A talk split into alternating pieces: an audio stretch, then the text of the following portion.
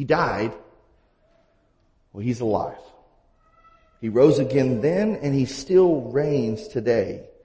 And make no mistake, that is a very big, big deal. Um, and that narrative, that moment in history is recorded for us so vividly.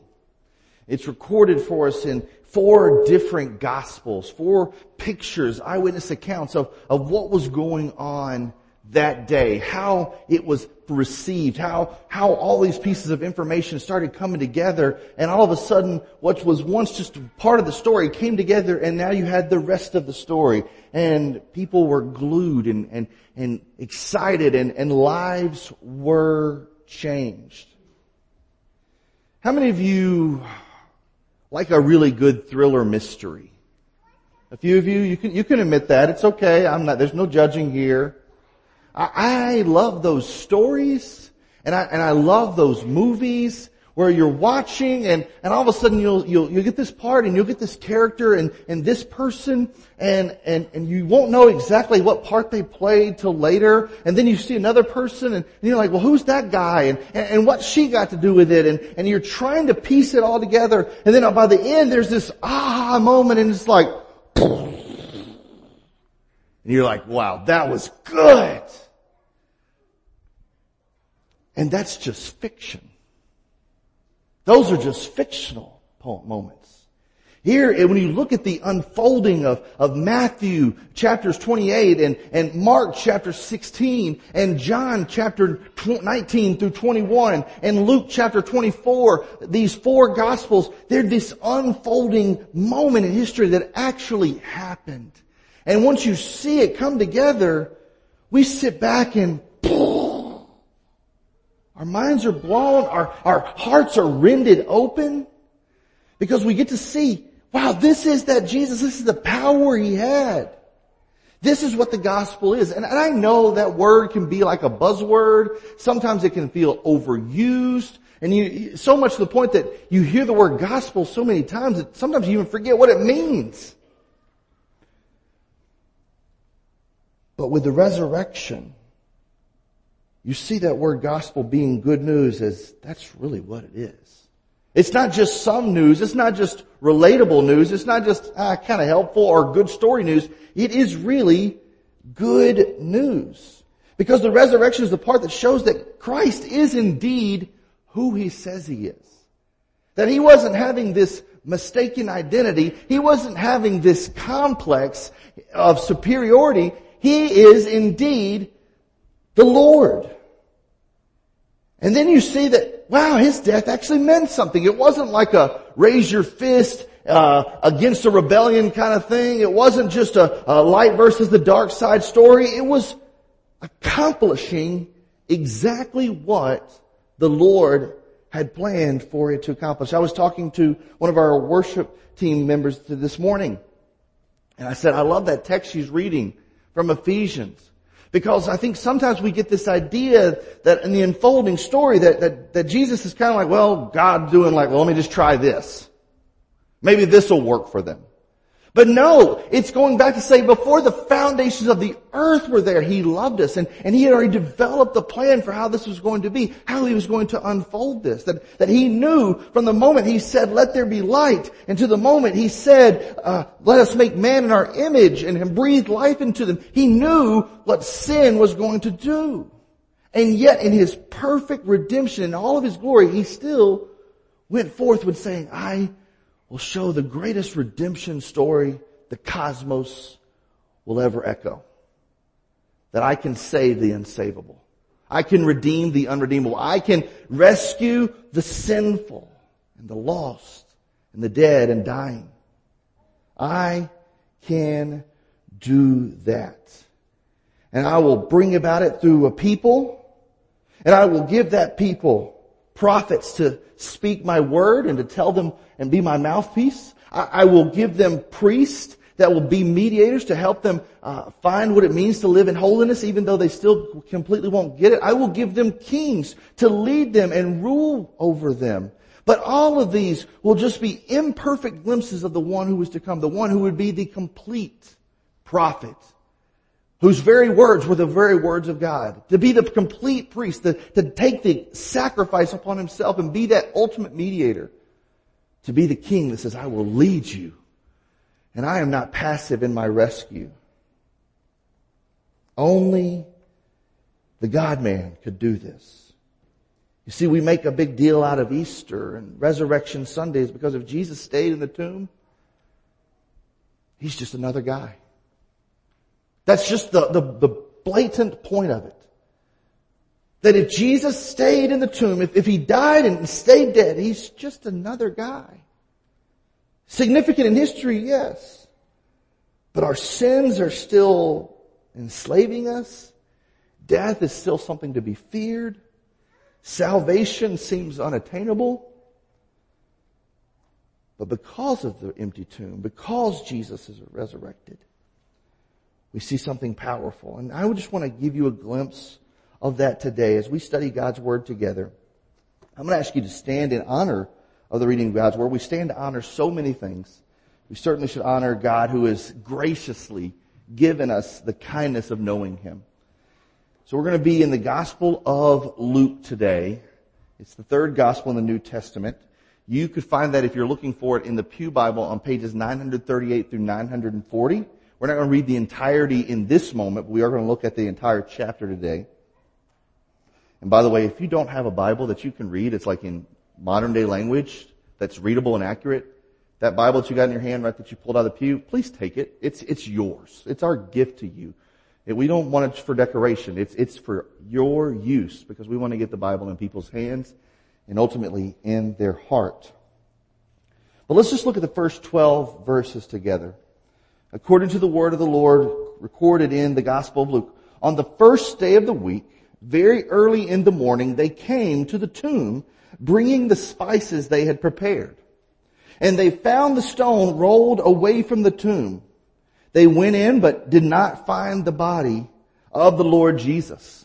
And, and while they were perplexed about this, suddenly two men stood by them in dazzling clothes. So the men, the women were, were terrified and, and bowed down to the ground. But why are you looking for the living among the dead? asked the men. He is not here. He has risen. Remember how he spoke to you when he was still in Galilee saying, it is necessary that the son of man be betrayed into the hands of sinful men, to be crucified and rise on the third day. And they remembered his words. Returning from the tomb, they reported all these things to the eleven, the eleven being the disciples that remained, the, those first out of the twelve, and to all the rest. There were other people there. Mary Magdalene, Joanna, Mary the mother of James, and the other women were telling them, telling the apostles these things. But these words seemed like nonsense to them. They did not believe the women. Peter, however, got up and ran to the tomb, and when he stooped to look in, he saw only the linen cloths. So he went away amazed at what had happened. Let's pray. Lord God, today open our ears to hear from you. Open our eyes so that we may see you. Open our hearts so that we may receive you. And God, today as we study your word, help us to learn from you. Help me just be a servant in your hands that the saints of the Lord may be edified the church may be sanctified, and that you, God, above all, would be glorified in this moment. In Jesus' name, amen. You may be seated. So every time we come into our time together reading the Bible, we understand that there are people from multiple walks of life, and we're so grateful to have you here no matter what background you may find yourself in, maybe, maybe you consider yourself very religious or not religious at all. Maybe you consider yourself a, a very good student of the Bible and have read much of it. Maybe you have not read much as you would like and, and you feel guilty about that. Please do not. But we understand when people come in, regardless of where they're at, they may have questions and, and we would be wrong, we would be absolutely cruel if we didn't help people with their questions they have about God, especially in how you can know Him, how you can be saved by Him, and how you can grow with Him. And so in part of these questions, we want to always look and say, what does the Bible say? We, we could talk about all kinds of nice pleasantries and things to warm your heart. I could tell you nice little stories about nice guys doing nice things and rescuing other people so they become nice. I could do all that. And, and you might get a little warm fuzzy heart, but it wouldn't change you. How many of you have ever had a fuzzy heart about a moment, but it didn't really change you? Like I've watched Old Yeller, and, and I'll admit, I, I cried like a baby, but it didn't change me. I walked around like, that's a sad movie. They shot that dog. I'm sorry. I spoilers. Spoilers. But it didn't change me, see? It gave me a warm fuzzy, but I didn't walk away different. I, have I've been to classes and, and different things where I've heard and I'm like, wow, that guy's really smart. And sat and like, I, I really learned to see things from a different perspective that way. But you know what? I still walked away and, I, and what I found is that I might have learned something, but I wasn't different on the inside. Like my forces of habits weren't changed because I, I went to a class about what type of coffee to drink. That, that doesn't happen. Now your life can be changed if you are a lover of coffee, but that's a whole other ballgame, a whole other subject. I've also been very entertained before and saw like, wow, that was a really good production. That was really unique. I've seen people that do the, uh, the portrayal of the, the passion story in such a beautiful way that it's just so captivating. And yet people can see and say, wow, I was really entertained by that and walk away unchanged. But whenever you get into the Word and, and God graciously allows the Word of God to get into you, that's where stuff happens. That's where things begin being transformed. So we want to see what it says. We also want to know what it means. What are we looking at here? When we're looking at the Bible, some of the ways you can figure out is, alright, well, who wrote it? Who's the author? And who did they write it to? Who's the audience? And what's the aim? Here the apostle Luke is, is a physician and, a, and, a, and a, a, a very good Greek historian. He's a careful investigator making sure that people understand what is happening. He's a co-traveler with the apostle Paul, so he sees the early church in action. And here he's writing within 15 to 20 years of Jesus' death, burial, and resurrection. So when he's writing and he's disseminating this information, he better be accurate because there were people around that said, no, no, no, that didn't happen. No, no, that, you get that wrong. Uh, oh, here's the body of Jesus, by the way. Um, they could have done that. This is written in the very first generation. So he better be careful. But it's also written so that we can see the twofold life of Jesus, that he is the Son of Man and the Son of God, that, that Jesus as the Son of God became the Son of Man so that the sons of men could be adopted and saved as sons of God. This is that picture it's trying to give us and carefully illustrate, carefully share what is this in history that has made such a dynamic difference. Then we need to ask, how does it apply? We see the meaning, what, what is given to us, and then we start looking at our own life and seeing where it fits. We don't change the meaning, but we see how it applies to us. But the big question is, what we trust? What God is saying? Today as we look at this snippet of scripture, this portion that is so important that many churches are talking about today, we have to see what, what happens when we know and experience the resurrected Jesus. What happens to a life that joyfully lives on mission for the kingdom of God. Well, we're going to look and see how that takes place and see how transformational the resurrection of Jesus is. If there's one thing that all Christianity stands on, it's this topic. And so we must know it. And the reason we must know it is because if it didn't happen, even the Bible itself says, get this, even the Bible itself says in 1 Corinthians 15, that if the resurrection did not happen, then we as believers are to be the most pitied and pitiful people on this earth because we're all fools. If it didn't happen, but if it did happen, it changes everything and everything in the gospels is building up to this awesome miracle. I mean, think about it. There's some cool things that happen when we talk about the story of Jesus, right? There's some cool things. But none of it has meaning with the resurrection. Not if Christ didn't rise from the grave. It means that his virgin birth that we talk about at Christmas time, meaningless. No matter how cute the baby is and the wise man, that story, and how many times you like seeing your kids in a Christmas pageant. If the resurrection didn't happen, that story's meaningless. It goes nowhere. If the resurrection didn't happen, Jesus being perfectly obedient, perfectly holy, meaningless. Because what that tells us is you could live a completely holy life and it doesn't make a difference. You still die. That's depressing, right? You're like, man, I didn't get dressed up in bright, colorful things for this. What about his miracles and his teaching? Can't that be nothing? Can't that be something? Well, we applaud great illusion artists, don't we? But what happens whenever that, that craft of theirs, that I'm attempting this great feat, cost them their lives? It's a great show while it lasted. That's what we say. And that would be where Jesus would be equated with. That wow, he did incredible things, but like Houdini, here today, gone tomorrow.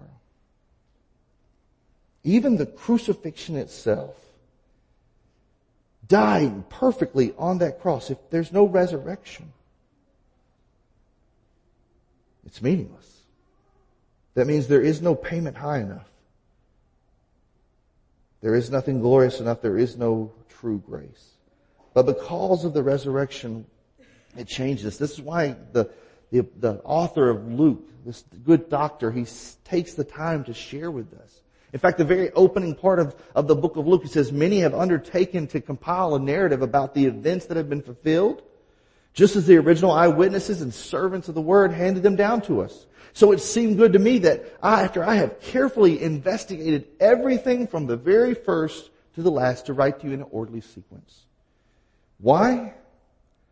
So that you may know the certainty of the things that you've been instructed. So let's look at the certainty of these things and how they're so transformational. Let's look at the first how the tomb was emptied that day. The tomb was empty and let me tell you, it was a surprising scene. The scene was absolutely surprising as it was open and emptied. In verses 1 through 3, it says that these ladies, they're coming to bring these spices that they had prepared for Jesus. Because it was an honorable thing whenever you dealt with dead bodies to treat them with honor. You didn't want your loved ones there in their decay and everything else to, to go through all the other stuff. And so they would prepare these spices so that it wouldn't be so offensive and it would be honoring to the dead. And that's what they're going. They're, they're going to just take care because that's what they thought. Jesus is dead. How could he be alive? No matter how many times he had said it, and believe me, he said it multiple times. But they're surprised.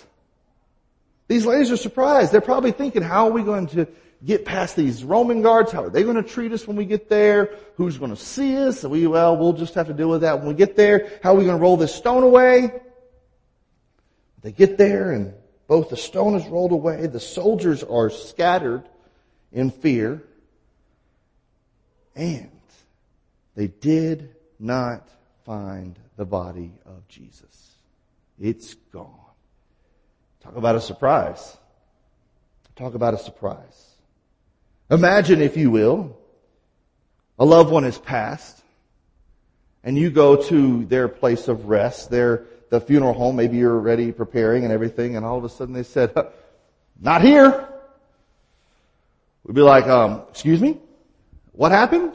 That, that, that, that can't be right. But this wasn't just a, like a, well, we just lost the body. It was sealed up. It was guarded by Roman soldiers whose job was to make sure that nobody did anything that, to that body. And yet it is gone. And then that not only does the scene surprising, but there's some men that's surprising. It says suddenly two men stood by them in dazzling clothes. This is, this, this is not like saying, well, he looked fabulous. That's not what it's saying. It's saying that this was something like we could not even picture coming up with on earth. It's, it's, uh, it's unearthly. This dazzling. That's why they're so terrified. They're not like, huh, cool duds. Awesome. Where'd you get those shoes? That's not it. And they stood by them and the women are automatically terrified. They bow down to the ground and these men, they speak words of comfort. Why are you looking for the living among the dead? You may have thought this was a cemetery, but it's not. It's not. It's a vacancy. You see that there's a message that's also surprising here. As the women are terrified and they hear this, why are you looking for the living among the dead? He says, He has risen. He's not here. And remember how he spoke to you. In fact, here's the surprising part. If you had listened and really listened to all the times that Jesus has said that I am going to Jerusalem, I am going to be delivered into the hands of sinful men, I am going to be there crucified, buried and rising on the third day, you probably shouldn't have waited around till Sunday. You should have probably been here for the main event. Because you should have expected it. And they're remembering and recalling, wow, yes, that is true. That is true. But not only should it not have surprised them, the Bible declares this very direct message that what had just happened over the past few days, it was necessary. It was essential. It was absolutely going to happen. This is not an afterthought moment. And so they run and they're, they're going and, and sharing and then their report is surprising. They remember Jesus' words and they go and report these things. And whenever they tell them to the, the, the apostles, they're like, ah, you're getting worked up about something. I, I don't know if you really have all the clues together. I don't know if that's really what's going on.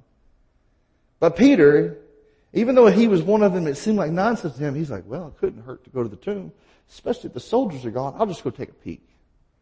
The Bible tells us in the book of John that him and John ran. Peter went in and looked and there's just the linen clothes. They're folded there. So whoever took away the body of Jesus took him away naked. That's weird. But he goes away amazed at what happened. Maybe, maybe it's possible. Now, there's always this question that happens, and, and, and, I, I, don't want to be foolish enough to think that everyone that's here, while you may have come to be with your family or, or honor the Lord, you may not have, you may not have certainty about whether or not Jesus rose from the dead. And, and there's all kinds of possible explanations that people have trusted in. One, there's the belief that Jesus really didn't die on the cross, that maybe he had an impersonator or, or after he died, there was this, you know, evil twin Jesus. hey, you can't tell who I am because of the mustache, you know, that kind of thing. And maybe that's who it was and, and he just coined the, the, the belief system. Or maybe Jesus merely fainted on the cross and, and he, he walked out on his own. The problem with that is when Jesus shows himself to Thomas, he's still got the wounds of the guy on the cross. And then how do you get out of a sealed tomb when there are Roman guards who can be like, you're beat up. Boom, get back in there. It's a, it's a wild fantasy to believe that. Some believe the tomb was not empty, that that's the ladies and everybody around got the wrong tomb that day. They just got confused. Funny. But if that's the case, with the spread of Christianity going around, it would not be hard for the person who knew where the right tomb was to say, guess again, here's the body. That was not the case. There's the idea that the disciples stole the body of Jesus, but the funny thing about that is they had nothing to gain by doing so, except for the loss of their life being identified when they had ran away like cowards. Then there's the part, well, the disciples were delusional when they claimed to see Jesus. Maybe Jesus was this grand hypnotist, or, or, or he gave them something to take that would produce these hallucinations. Problem with that is, um, people don't have grand mass hallucinations to see the same thing. But here's what we know historically. Jesus, in fact, according to reports not only in the Bible, but outside the Bible, did die. He was a person who died as a, on a Roman cross by crucifixion. Jesus did and was buried in a tomb not far from that crucifixion site.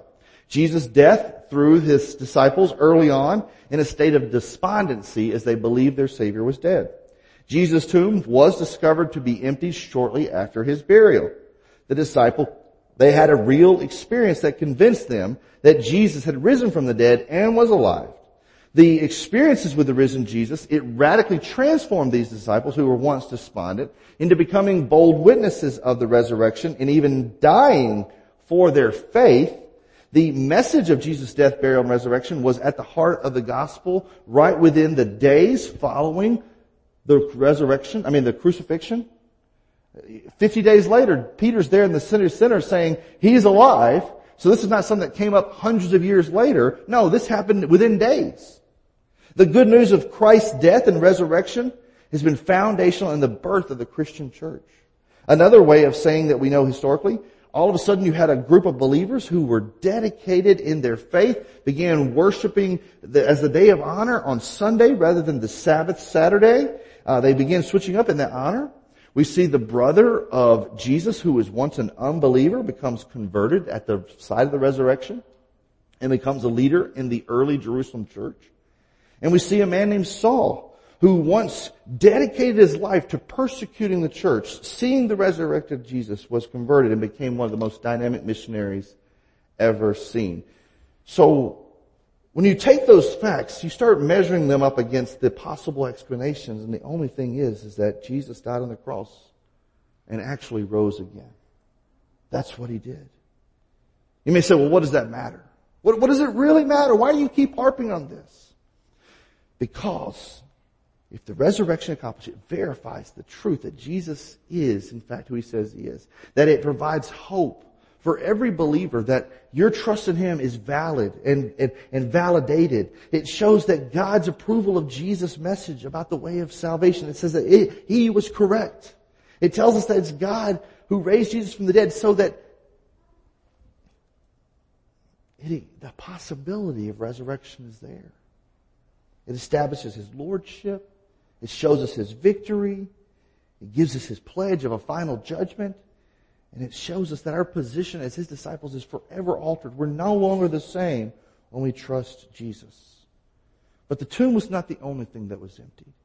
We see also that the scriptures were opened and fulfilled. In verses 13 through 27, we see a conversation of two men who were followers of Jesus and they're leaving Jerusalem on a seven mile journey. They begin having a conversation discussing everything that had happened. And all of a sudden this man who they did not recognize is with them.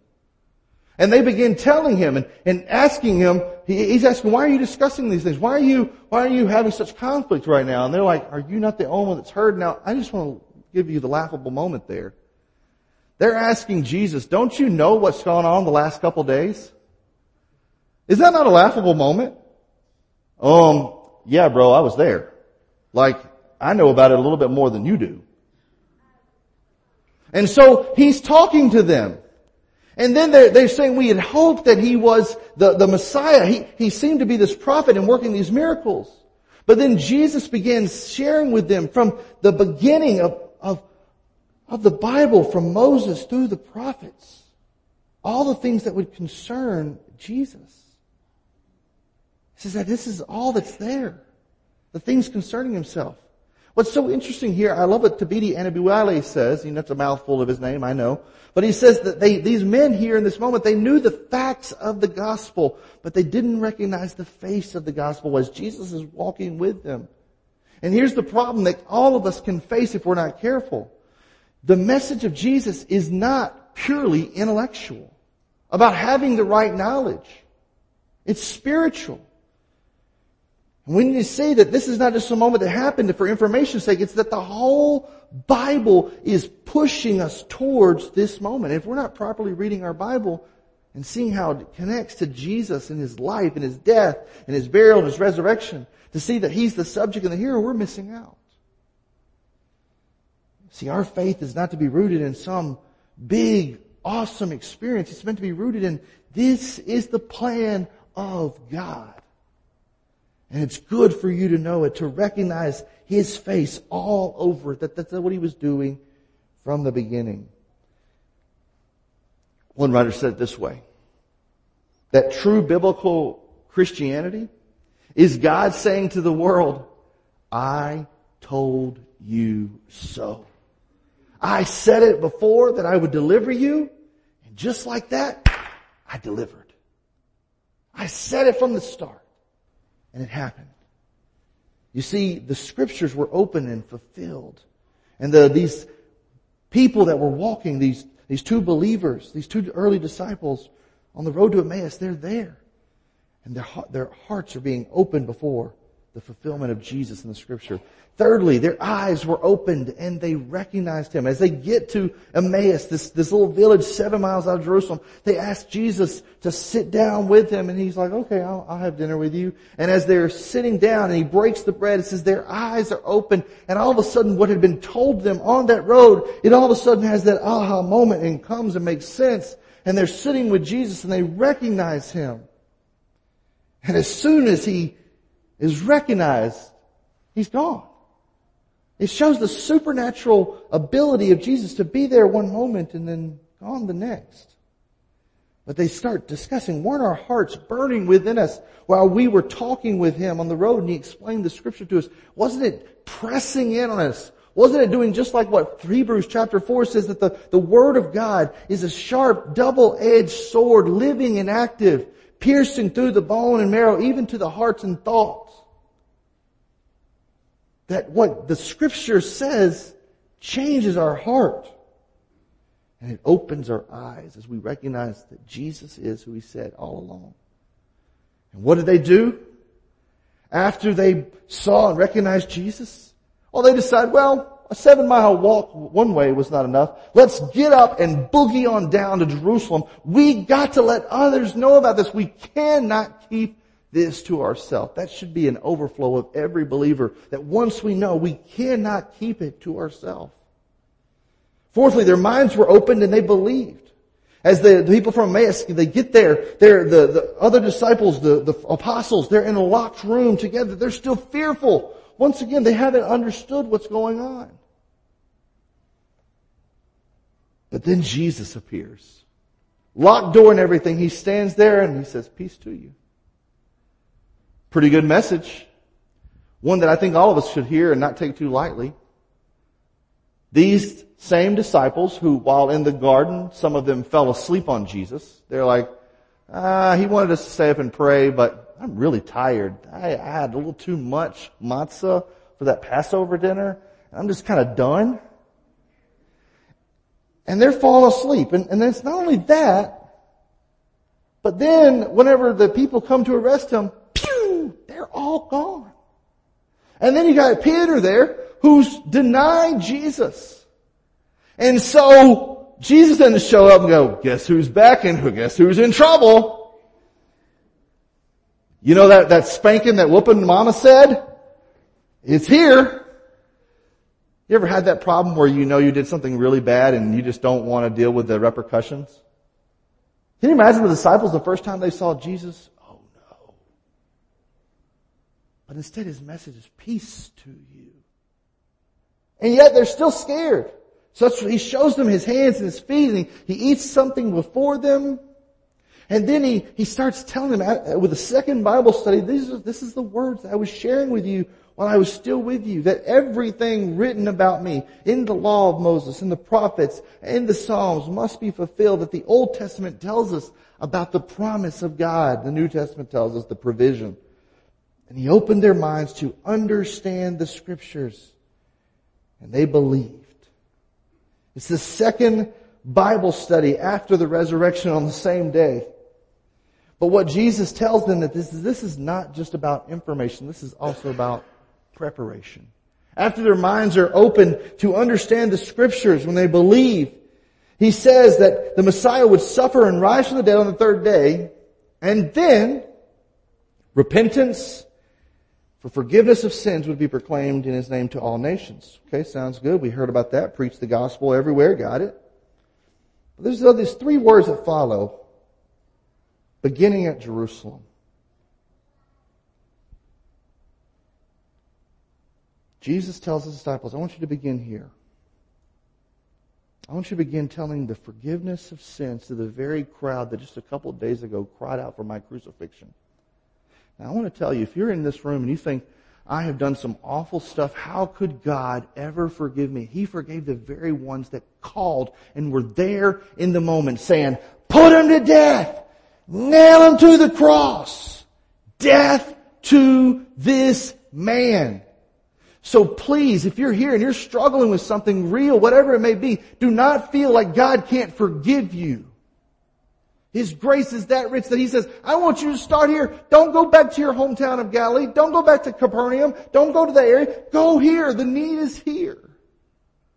In the city that's been so broken. And stay here. And I'm going to send you the one I've promised. You see, this mind being open is not just so we can say, oh, cool. I like Jesus now. But it's to send us out to say, I can be used by Jesus now to help others see the grace that He showed me he can also show them. This is the gospel, how beautiful and awesome it is that there is this holy God who would create things from the beginning and holy and just as he is, he created man knowing that there would be the offense of sin. And he made the way from the beginning to pay the price for their sin by paying it for them. By being the one that would give them full, free, undeserved forgiveness to the very uttermost. As J.C. Ryle, a missionary in the early 1900s would say, that's the manner of Christ. It may not be in the manner and mode of thinking of regular man, but that is the mode of God. And based on what Jesus has done, anyone who calls upon the name of the Lord, who recognizes their sin, who God opens their eyes to see Him, they can place their faith in Jesus and He will save. He says, I will do that for whoever shall call upon my name. And I will change their eternity from that of death to life, from curse to blessing, from sin and wickedness to, to righteousness, from hell to heaven. I will set a new destination before them. But I will also provide a new direction in the meantime. Their life will be transformed, not because they're smart enough or good enough or doggone it, people like them, but because they know the Lord Jesus and have experienced Him in His resurrection. Lastly, the Bible tells us in this little snippet of scripture, this detailing of the story, as all these pieces are coming together where you had this moment and this moment, and now they're telling us this is bigger than we once first thought is that heaven was open and Jesus ascended. That after being on the earth for 40 days, he leads them out of Jerusalem to the near the place of Bethany. He blesses them. He raises his hands and he's lifted and carried into heaven. And it says, after that moment, they worshiped him, they recognized who he was, and they worshiped him, and they returned to Jerusalem with great joy. They didn't walk out with drudgery saying, well, Jesus said we got to do this now. They went back and they spent days in prayer waiting what God would have. And after those days, the, the Lord sent the Holy Spirit to be with them and indwell all the believers. And we're not going fully into that today. We'll talk about that later, but what happens in their joy? They're continually in the temple praising God. They're continually where the people are saying, this is how good my Lord is. So today I don't know where you are and how the resurrection impacts you. But if you needed some action steps, something what I could do, what do I need to know? Aside from the tomb was emptied and, and the scriptures is have been opened and fulfilled and our eyes can recognize and our, our minds can be broadened and, and that we can be sent out and know that Jesus still reigns. What do I need to know? What do I need to do? Well, for some of you, today being the day that you need to see Jesus. Like really see Him, really look to Him and trust in Him. I'm not asking you to go on a super huge quest. I'm just asking you to look and trust in Jesus. To see that because he rose from the dead, this is the one that has authority over life and death. This is the one who has authority over sin and the enemy. This is the one who has authority over, yes, you and I. This is the one who reigns supremely, the one who loves us deeply, and the one who will ultimately judge all humanity eternally. And what he's asking you to do is to look at him and trust him as the Savior, the risen Lord who did this. For His glory, yes. But His grace extends for our good. Some in this room need to see Jesus for who He really is and trust in Him. Some of us need to grow in our knowledge of Jesus We've seen him before. We, we recognize him. Our, our, our hearts are torn up. We recognize this is Jesus. We've placed our trust. But our knowing and experiencing our life with him and growing with him, it's not where it needs to be. And you need to know that this risen Savior walks with us. He speaks with us. He teaches us from His Word. And then all of us, all of us who have followed Jesus, who have trusted Him, let us be like those early disciples to know that we have something to be joyful about and to joyfully live on mission for the kingdom of God. Knowing that the earth and all of its troubles and all the things that we see that bring us heartache and pain, the things that we even fear, will one day be overcome. But there is a kingdom of God that will reign eternally. Why? Because there's a king who already does. Let's pray. Lord Jesus, today we celebrate you and your great grace. And I pray that as we come to the conclusion today, that you would have your way with the souls, the hearts, the minds of every single person in this room. And at this moment, we would even consider, God, having our eyes opened, our ears cleared, our hearts rended apart. For you to search us and to lead us, to show us where we must follow and take that next step of faith, following under your lordship. But God, I know that's impossible just in the willpower of man. May you have your way in this moment. In Jesus' name, amen.